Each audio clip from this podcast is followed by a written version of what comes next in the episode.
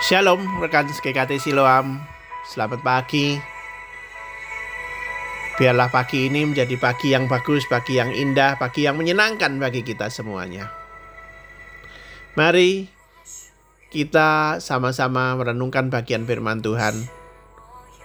Sejenak kita berdoa lebih dulu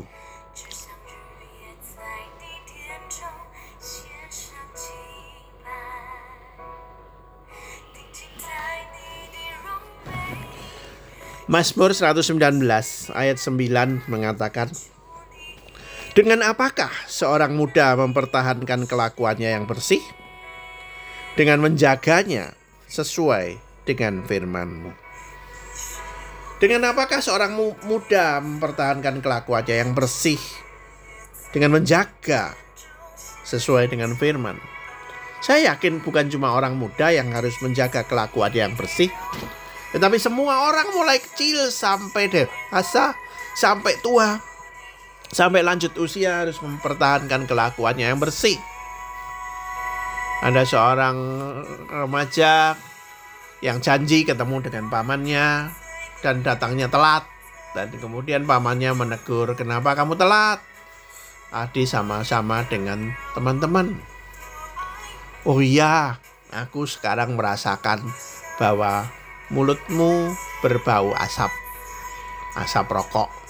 Kemudian si anak si remaja mengatakan iya tadi ngomong sama teman-teman dan diajak rokok. Kemudian pamannya mengatakan kan kamu tahu kalau merokok itu juga akan merusak tubuhmu merusak paru-parumu. Kenapa engkau jalan terus dia mengatakan iya. Aku malu untuk mengatakan tidak. Aku ikut saja. Aku malu untuk mengatakan tidak. Nah, rekan-rekan sekalian, banyak orang yang malu untuk mengatakan tidak terhadap dosa. Mengatakan tidak terhadap sesuatu yang salah. Mengatakan tidak terhadap sesuatu yang sebetulnya tidak sesuai dengan firman Tuhan. Tetapi kita malu kalau dianggap sok suci, dianggap uh, uh, sok apa pun juga kita malu. Sehingga akhirnya ya coba-cobalah. Dan si anak mengatakan, "Paman dulu merokok." Ya, dulu merokok. Dan 35 tahun baru bisa berhenti. Dan akibatnya seluruh sampah yang masuk ke dalam paru-paru itu sedang membunuh paman sekarang ini.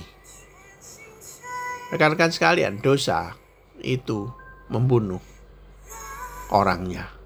Akibat dosa itu maut. Akibat dosa itu maut. Mari kita sama-sama sungguh-sungguh hayati hal ini. Mari kita menjaga kelakuan kita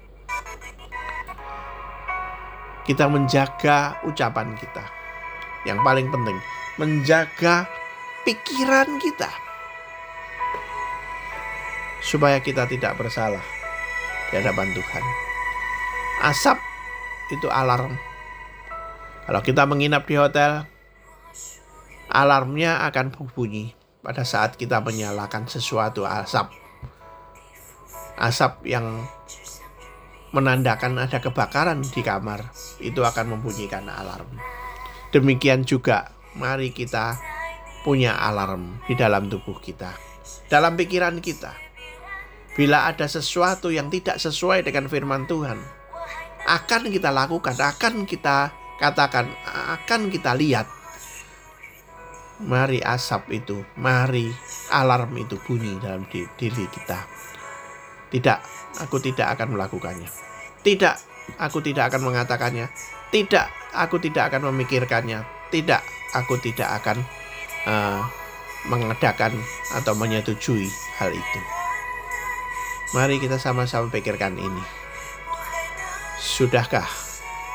Sudahkah kita punya alarm?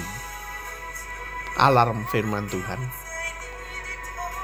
Dengan apakah orang bisa menjaga kelakuannya Dengan apakah kita bisa mempertahankan kelakuan kita yang bersih? Dengan menjaga sesuai dengan firman Tuhan. Sudahkah kita lakukan itu?